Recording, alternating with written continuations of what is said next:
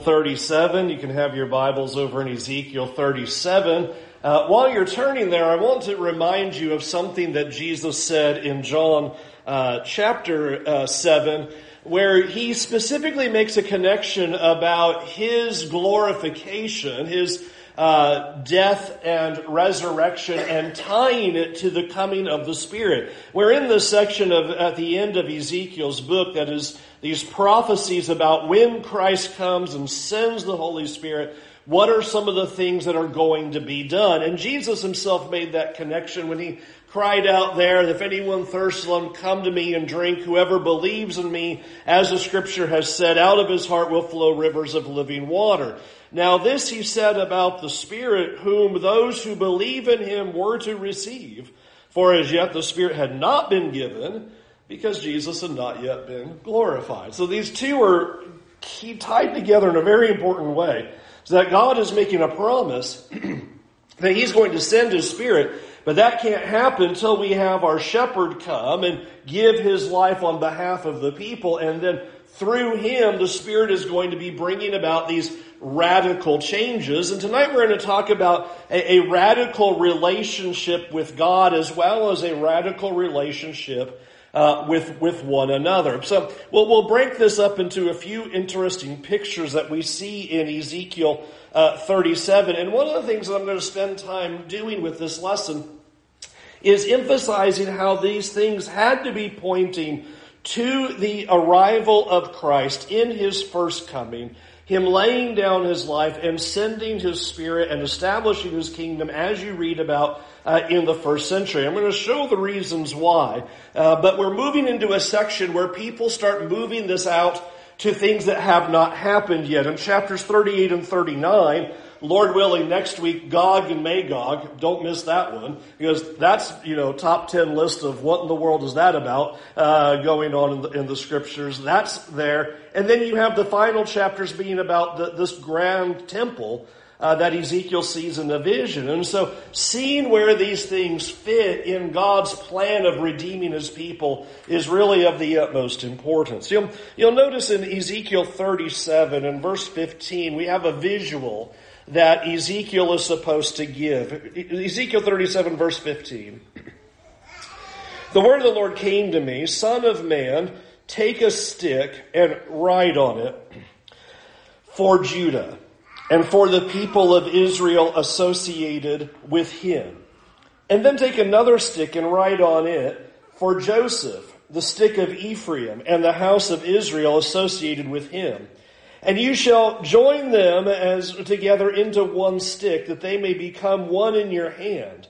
And when the people say to you, Will you not tell us what you mean by these? Say to them, Thus says the Lord God, Behold, I'm about to take the stick of Joseph that is in the hand of Ephraim, that is the hand of Ephraim, and the tribes of Israel associated with him. And I will join it to the stick of Judah, and make them one stick that they may be one in my hand. All right, before we go into how this is all going to play out, let's just get a sense of the visual that God tells Ezekiel that take a stick, I want you to inscribe essentially the northern nation uh, and, put on there Israel uh, for Ephraim. And then the second one, I want you to take uh, Judah and I want you to write his name on there uh, for, for Joseph or for the, the southern nation. So you have Judah and Israel associated with them and then with Joseph or Ephraim, the northern nation associated with the two. And the visual that I would have is you have these two sticks and he says, I want you to join them together. So I'm visualizing you take the two sticks end to end and you hold it in the middle like that so that it would look like one stick as you are holding it. And so now Ezekiel is walking around with this, these two sticks bound together by his hands and his one. And everybody now is asking him, well, what do these things mean? And the simple answer so far is just given in, in there in, in verse 19 that I'm going to make them one in my hand. I'm going to bring them together as one. Now, I want you to think about that prophecy for a minute and the complications of that idea. if you remember, the northern nation, Israel or Ephraim, or Joseph as called here, was captured by Assyria. Assyria is a, a cruel, cruel nation. And when they came in in about 722 BC, and they conquered Samaria and, and, and took that northern nation. Uh, the way Assyria handled their invasions is entirely different than how the Babylonians did. Where what the Assyrians did was they didn't pick you up as a pocket of people and move you back to their land like the Babylonians did, strangely enough. Their idea was if we scatter you all over the place, then you can't come together again and rebel against us. Makes sense. I'm not going to let you be together as a pocket of people. And so the Assyrians spread them all over the place. And you might remember even Hosea's kids reflect that. One of them's named Scattered. Is, I'm going to scatter you everywhere. And then you have along the same lines, then what happens to Judah is where uh, Ezekiel is at right now. That Babylon did pick up people and move them as a whole unit and put them in a different place. And so that's why you see Ezekiel with all of his people as well as Daniel. They're all in Babylon during that time. So what I want you to think about is this question. Here is God saying, I'm going to join Israel and Judah together. And the big question is, well, how are you going to do that?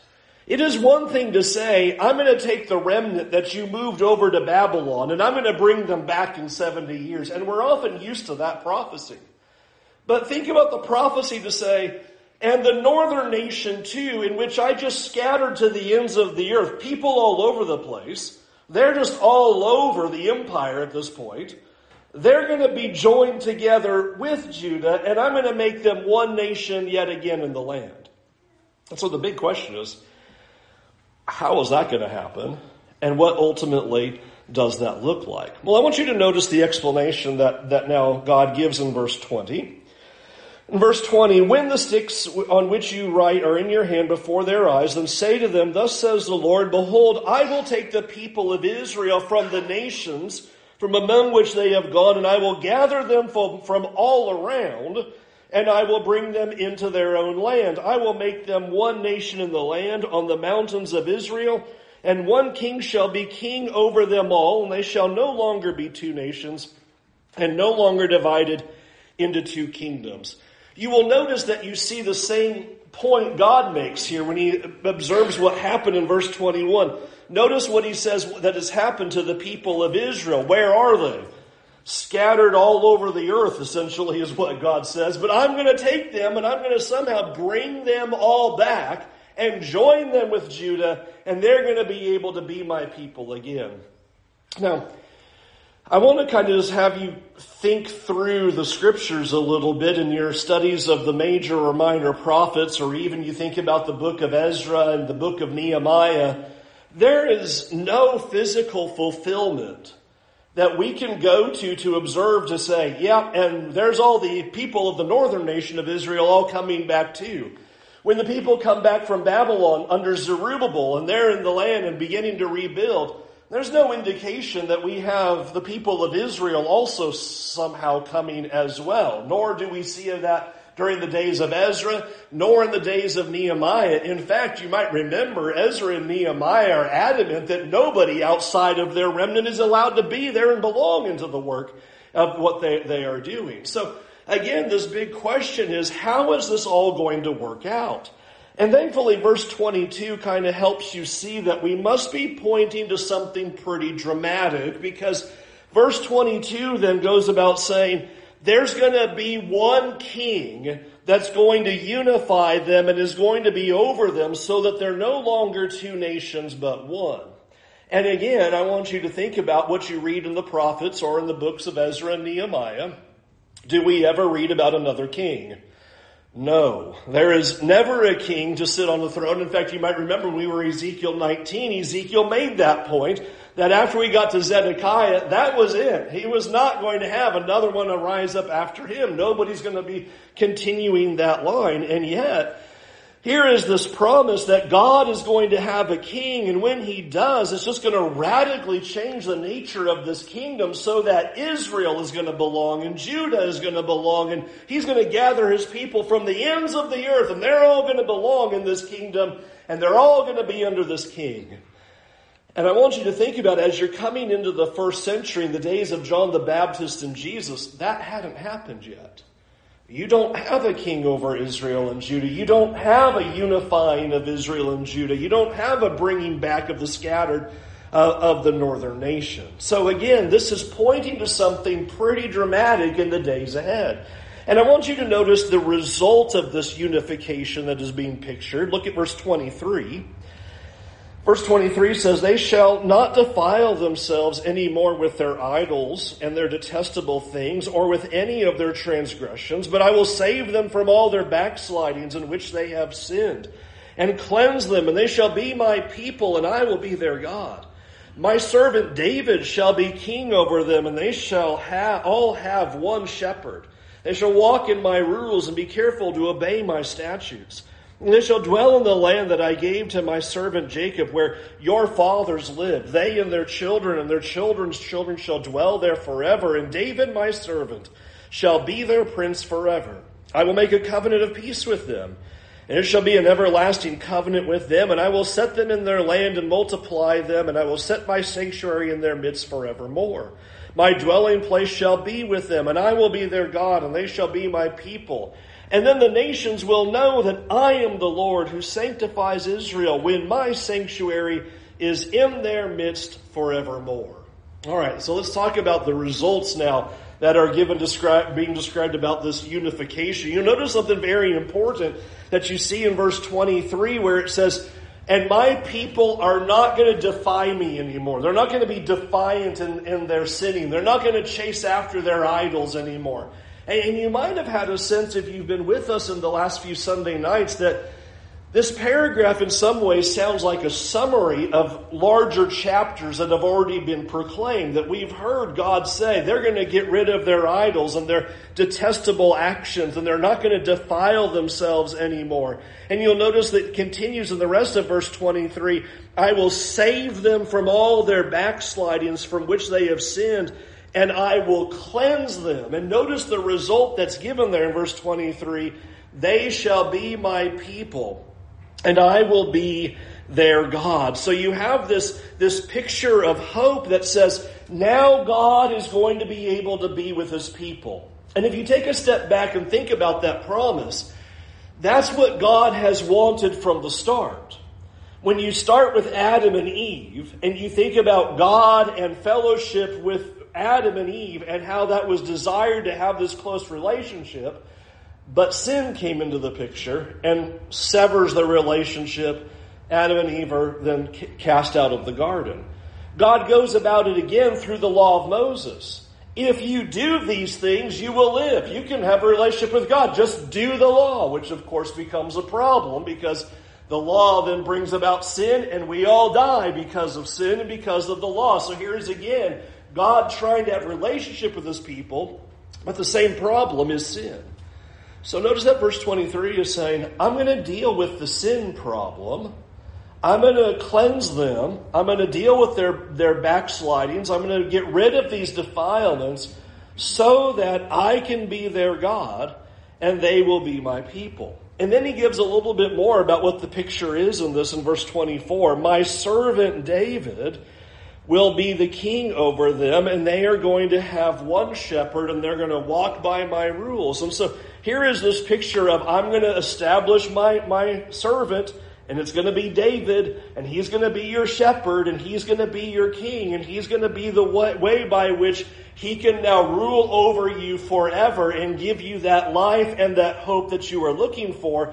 And in fact, you'll notice in verse 25, it says they're going to dwell in the land. I don't have time two or three weeks ago, was it? I did a whole lesson on the land in verses tw- chapters 20, 34, and 35. But that big reminder was, is that the people of God were never looking for their hope to be bound in the dirt between the Mediterranean and the, and the Jordan River, but this eternal inheritance in which God rules heaven and earth, and we're joined to it. And so here is this picture is that David is going to be king. He's going to shepherd his people. He's going to have rule over heaven and earth, and you're going to be a part of that inheritance. Verse 26 an everlasting covenant of peace is going to be established because you get the beautiful picture in verse 26. I'm going to put them in the land. I'm going to put my temple in their midst. Verse 27 My dwelling place will be with them I will be their God. They will be my people. And notice how it ends. And then all the nations are going to know that I'm the Lord who makes his people holy when I put my temple, my sanctuary in their midst forevermore.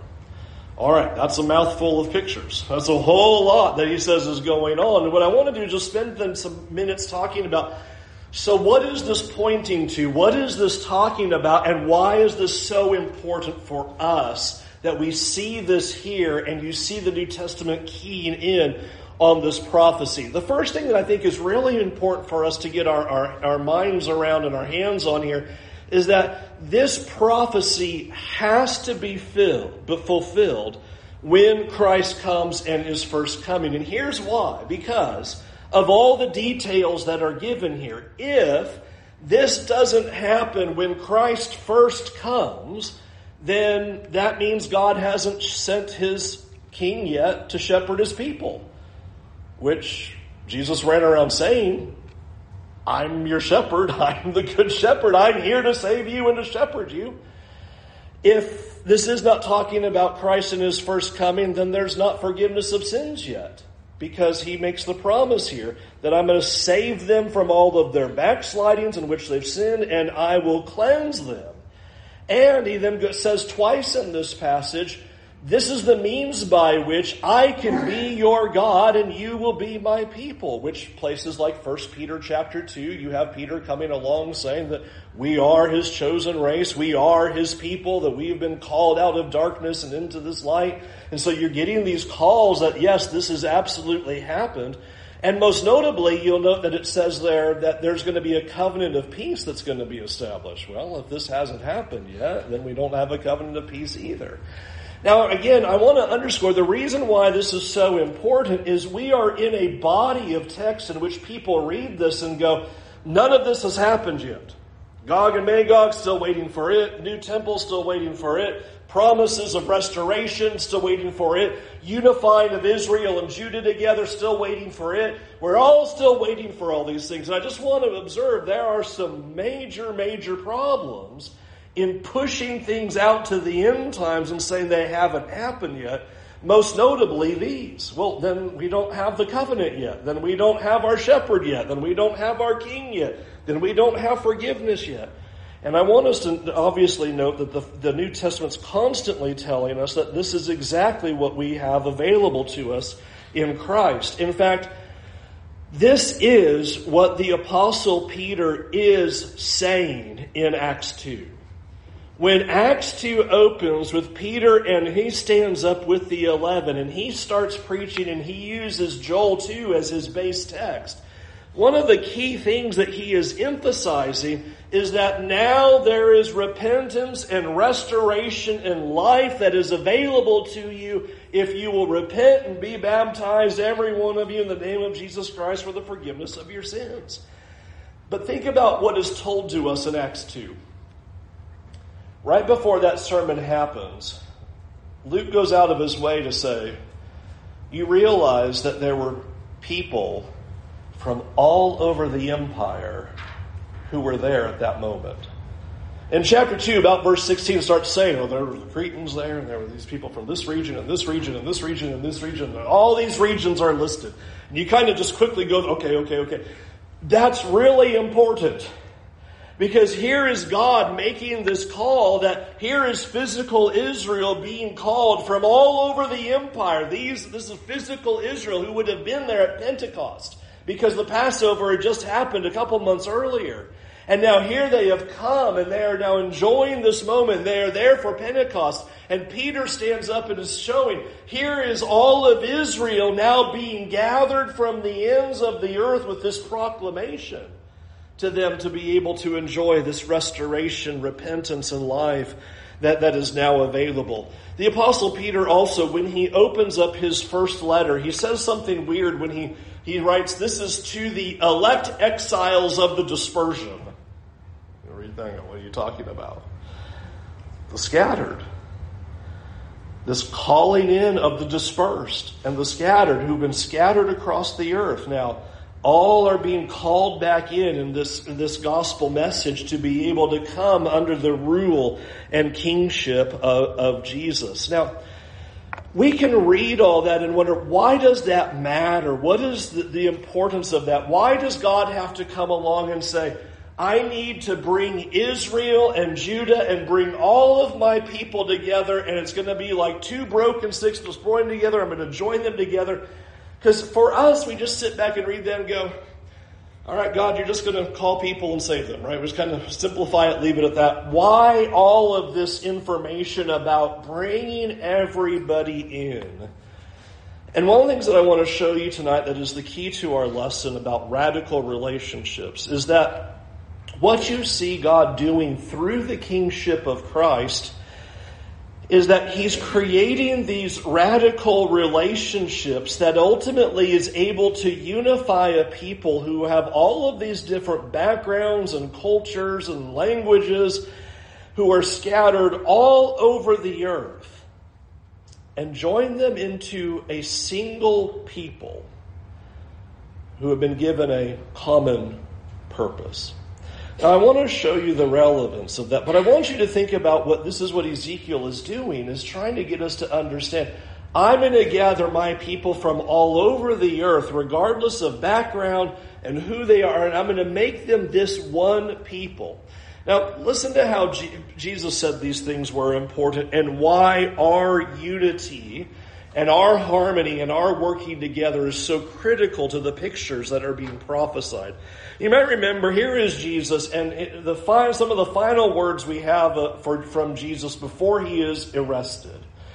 John's account records this prayer that he offers. And in the midst of that prayer, he begins to round it out by saying there in verse 23 that I in them and you in me, that they may become perfectly one, so that the world may know that you sent me and loved me even as you loved me. All right, I want you to think about what, what Jesus says there. So I'm not just praying for me and not just for my, my, my 11 here, but I'm also praying for all those who would believe in me. Well, what are you wanting? That they would be one. Why is that so important? He says, so that the world will know that you sent me and loved them even as you've loved me. And I underline to you how Ezekiel 37 ended with this picture of this covenant of peace and this king who is going to unify his people. And what was to be the result? Verse 28 then the nations will know that I am the Lord who makes my people holy when I put my sanctuary in their midst. Now here is Jesus, the sanctuary, in the midst of his people saying, you all need to be one. You need to be unified. There needs not to be a division among you, but join together so that the world will know that I'm that sanctuary, that I'm that temple, so that the world will know that I've been sent from the Father. To say that more simply, a passage we know pretty well, a little bit earlier, Jesus said, By this, all people will know that you're my disciples. And I suppose if we didn't know this passage before, and you were to take a poll and you had never read this, and you would say, how is the world supposed to know that we belong to Christ? And we'd probably come up with a lot of different answers. You know, well, we're always here on Sunday. Well, we've got a sign out front because, we, and I want you to notice what he says is here's the defining way that the world is supposed to know that we belong to Christ. This idea of unity, that you love one another. It's so important that after the Apostle Paul, in the first three chapters of Ephesians, as he describes the calling that we have been given as his followers, he says this in chapter 4 and in verse 1 Therefore, I, the prisoner of the Lord, urge you to walk worthy of the calling which you have received, with all humility and gentleness with patience, bearing with one another in love, making every effort to keep the unity of the Spirit in the bond of peace.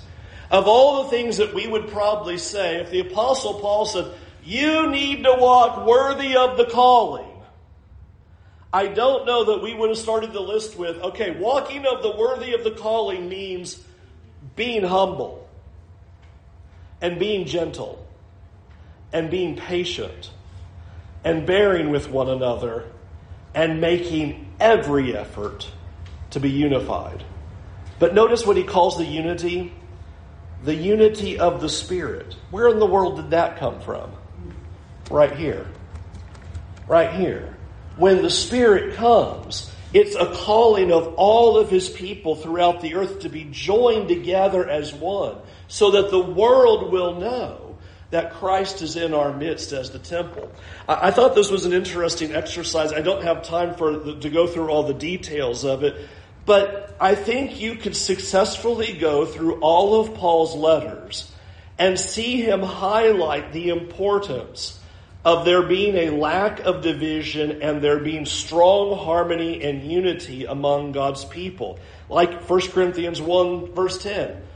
Do not have any divisions among you. That whole book is about the problem of divisions that are going on in the Corinthian church. To the Galatians, he writes to them, Be sure you don't bite and devour one another lest you be consumed. Here you're turning on each other and there's a lack of harmony because of that. Or to the Philippians where he writes to them and tells them how they need to agree in the Lord. In fact, he notes two women and tells them, you need to get along. You need to agree. And he's using what happened two chapters earlier in chapter 2 and says, You need to put the interest of others ahead of yourself, just like Christ did for you. You follow that same example. Or to the Colossians, be knit together in love and put on love that binds everything together in perfect harmony. Paul, over and over and over again, keeps stressing be unified, don't be divided, be humble, be gentle, be patient, bear with each other. Why is that so important? Because here is Ezekiel giving a prophecy and saying, you're going to experience a radical restoration in Christ. When my shepherd comes, he's going to be your prince. And he's going to establish a covenant of peace. And he's going to forgive your sins and take away those backslidings so that you can belong to him. I will be your God and you will be my people. And the least that we can do then is extend grace to others because we've experienced so much grace from God. And that is why Ezekiel is saying what he's saying. Is he's saying, here's my vision of what my people are going to be like. They're going to be so dramatically changed, so radically different. They're going to treat each other so differently that Ezekiel can end by saying, the world the nations, the outsiders, will know that I'm the Lord who saves his people and makes them holy. They're going to be that different. Unfortunately, we live in a time when it's very easy to be full of divisions it's an easy time right now to be really intolerant of everybody and be angry at everybody and not get along with people and shake your head at everybody and lack patience and humility and gentleness. We are a world that has thrown out humility, gentleness, and patience right out the window. And I want us to see that this is a time in which we, as the people of God, should look radically different in the world and in particular, radically different in how we communicate and deal with each other. That's the point that he's making. What are we saying to the world if we can't show love to each other? That's what Jesus was saying in John 13, 35. By this the world will know that you're my disciples, that you love one another. If we can't even love one another, then how are we going to do in trying to love the world to save them? And this is why the message is so critical that Ezekiel pulls and says we need to pay far more attention to the amazing grace that God has displayed upon us, who has forgiven us radically, so that we can be in a whole new relationship with Him, so that we would turn around and use that grace and patience to serve and care for one another we will do for one another like no one else will. Because we have been called into a radical relationship with Christ. We will treat one another in a way that no one have ever seen.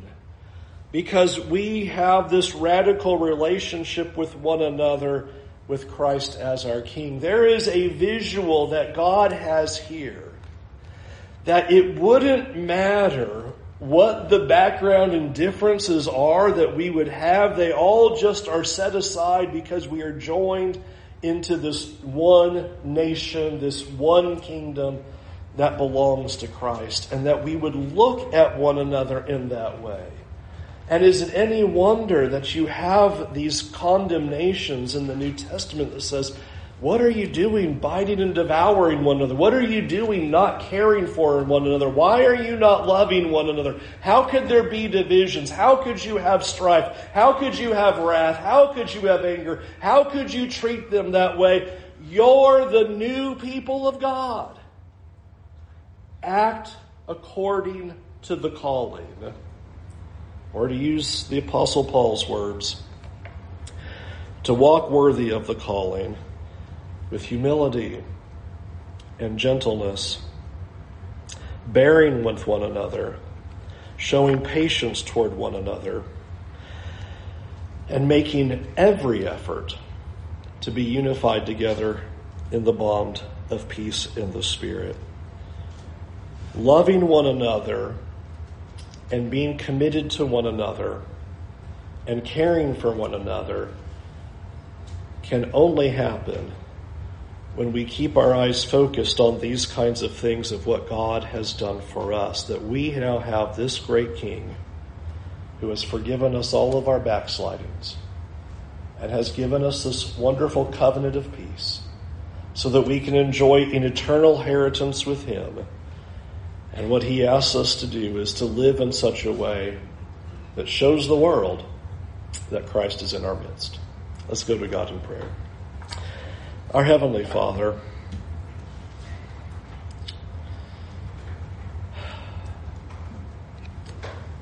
Lord, for, forgive. Forgive for how many times throughout the history of your people that there have been divisions and fights. There has been strife and anger.